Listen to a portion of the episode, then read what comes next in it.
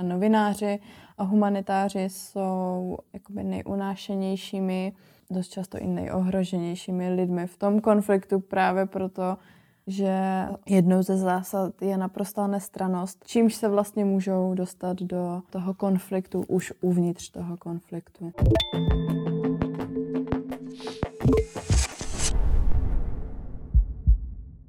Úvod do mezinárodního práva.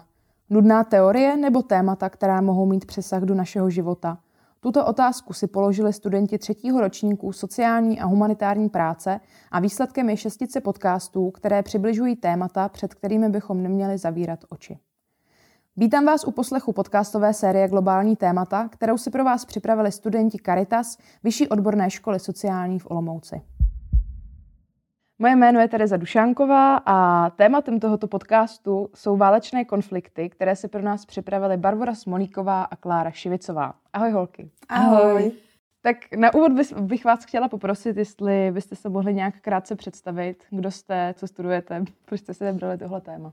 Jo, tak eh, my jsme studentky třetího ročníku oboru sociální a humanitární práce.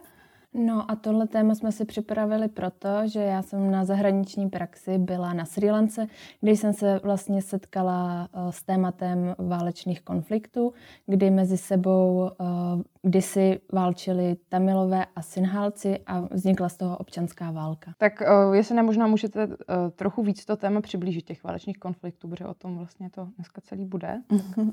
Jasně. Uh, vlastně, když mluvíme o válečném konfliktu, tak hovoříme o válce, uh, což je vlastně situace nějakého organizovaného násilí uh, mezi dvěma nebo více skupinami lidí. Je důležité rozlišovat, jestli se jedná o válku, o konflikt mezi státy nebo naopak mezi skupinami lidí v jednom státě.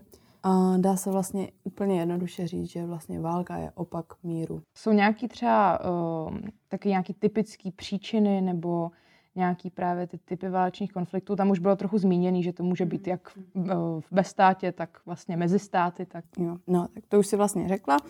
Uh, to je jeden z těch typů, který vlastně je důležité rozlišovat.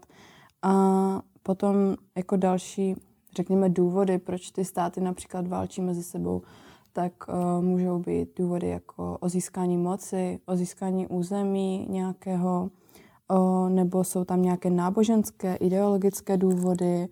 O, jaký jsou třeba takový nejčastější konflikty jako tohohle století, 21. století? My jsme se pro vás vlastně nachystali uh, tři uh, konflikty 21. století, které vám teda jako blíže přiblížíme.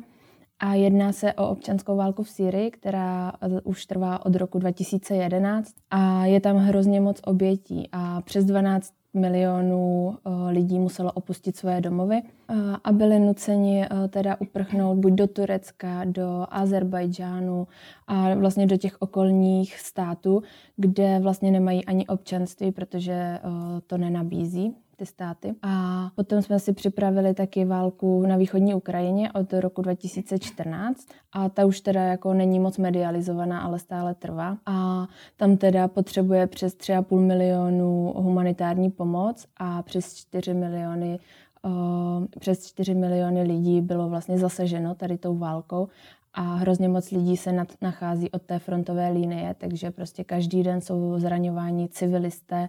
Takže z toho chápu, že jsou uh, jako určitý, určitý válečný konflikt nebo problémy, o kterých vlastně, který můžou pořád trvat, ale vlastně se o tom nemluví. Mm-hmm. Jako, a je tam ta potřeba po té pomoci. Mm-hmm.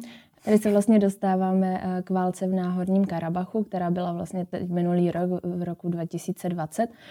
A ta teda trvala necelé tři měsíce, kdy vlastně z Arménie odešlo 75 tisíc lidí, protože byla Arménie poražena a Azerbajdžán zvítězil. A jelikož Azerbajdžán je pod zprávou Turecka, tak ty lidi byli nuceni opustit takhle své domovy a stále vlastně se nachází mimo ten domov, protože jakoby můžeme říct, že eh, Náhorní Karabach je teďka vlastně Azerbajdžán. Uh-huh. A vy jste říkali, že teda studujete humanitární práci, tak co třeba nějaký humanitární organizace, jak ty v tom figurují? Uh-huh. Tak humanitární organizace by především měly být naprosto nestrané a pomáhat tam, kde je potřeba a komu je potřeba. O, vlastně na základě potřeb těch lidí, o, kteří tu pomoc vyžadují, potřebují A humanitární organizace to mají často dost komplikované tím, že se například nemůžou dostat do těch míst, do těch úseků, kde by právě ti lidi třeba potřebovali tu pomoc, ale je to prostě hrozně nebezpečné, riskantní, nebo prostě se tam nelze vůbec dostat. Na základě tady toho je vlastně taky faktem to, že tady pracují lidé, kteří na to mají jako vysokou kvalifikaci, odbornost. Je to vlastně na základě úplné dobrovolnosti pracovat tady v tomhle sektoru, protože ta práce je strašně psychicky náročná, trauma, může být traumatizující, a, takže je to vlastně na základě dobrovolnosti. A tak možná taková uh, otázka na tělo. Chtěli byste třeba vy konkrétně uh, tohle to vlastně dělat. I třeba, když si vezmete právě potaz to, že vlastně byste museli být nestraní, protože je otázka, jestli to je vůbec jako možný být nestraný. Tak co si o tom myslíte? To máte vy? No tak já, když jsem o tom přemýšlela a vlastně celkově, když jsem absolvovala zkušenost Caritas, tak uh, jsem přišla na to, že bych uh, tuhle práci chtěla dělat víc než tu sociální. A přijde mi to hrozně užitečný a těch lidí uh, je hrozně málo, které, kteří by vlastně tuhle práci vykonávali. A jako cítím nějakou povinnost vůči tady tomu světu, že bych chtěla vlastně pracovat i v zahraničí a právě tady v tom okolí i těch válečných konfliktů, protože vlastně se tam dějí hrozný věci, které uh, jsou potřeba trošku víc kontrolovat a ty lidi potřebují pomoc neustále, takže bych ráda byla k něčemu. uh, jo, tak to zní jako takový, že to možná bereš trošku jako nějaký poslání, nebo jako dalo by se to tak třeba nezaznám, jestli to tak konkrétně bereš ty, nebo uh, zní mi to tak z toho, že to jako No, asi jo, asi bych řekla, že je to nějaký poslání, ale ještě si v tom nejsem moc jistá. Uh, pořád, pořád nad tím jako tak uvažuju, každý den vlastně se ty moje názory stejně mění, ale uh, jako cítím, cítím, že by mě to jako asi naplňovalo. Uh-huh. A co ty, Kláry? já, co já? Uh, já si myslím, že rozhodně nejsem typ, který by mohl pracovat někde ve válečném konfliktu na druhou stranu mě to zahraničí pořád hrozně láká, určitě bych se jako humanitárce chtěla věnovat po škole a aspoň nějaký čas, mm, ale co se týče válečných konfliktů, tak na to nejsem stavěná. Možná někde zpovzdálí, ale jako pracovat jako nějaký sekundární pracovník, pokud to tak můžeme nazvat, ale přímo v místě, v tom ohnisku to ne. Jo, to, to asi chápu. Jakože myslím si, že to asi není fakt pro každýho a ani já osobně se nedovedu představit jako uh, být pod takovým asi psychickým nátlakem. No. Uh, jsou ty váleční konflikty třeba i nějak právně podchycený? Uh, jsou. Uh, vlastně máme tady mezinárodní humanitární právo, které je součástí mezinárodního práva a vlastně se zabývá právní regulací tady těch ozbrojených konfliktů, kdy jeho cílem je vlastně humanizovat a tedy zajistit respektování důstojnosti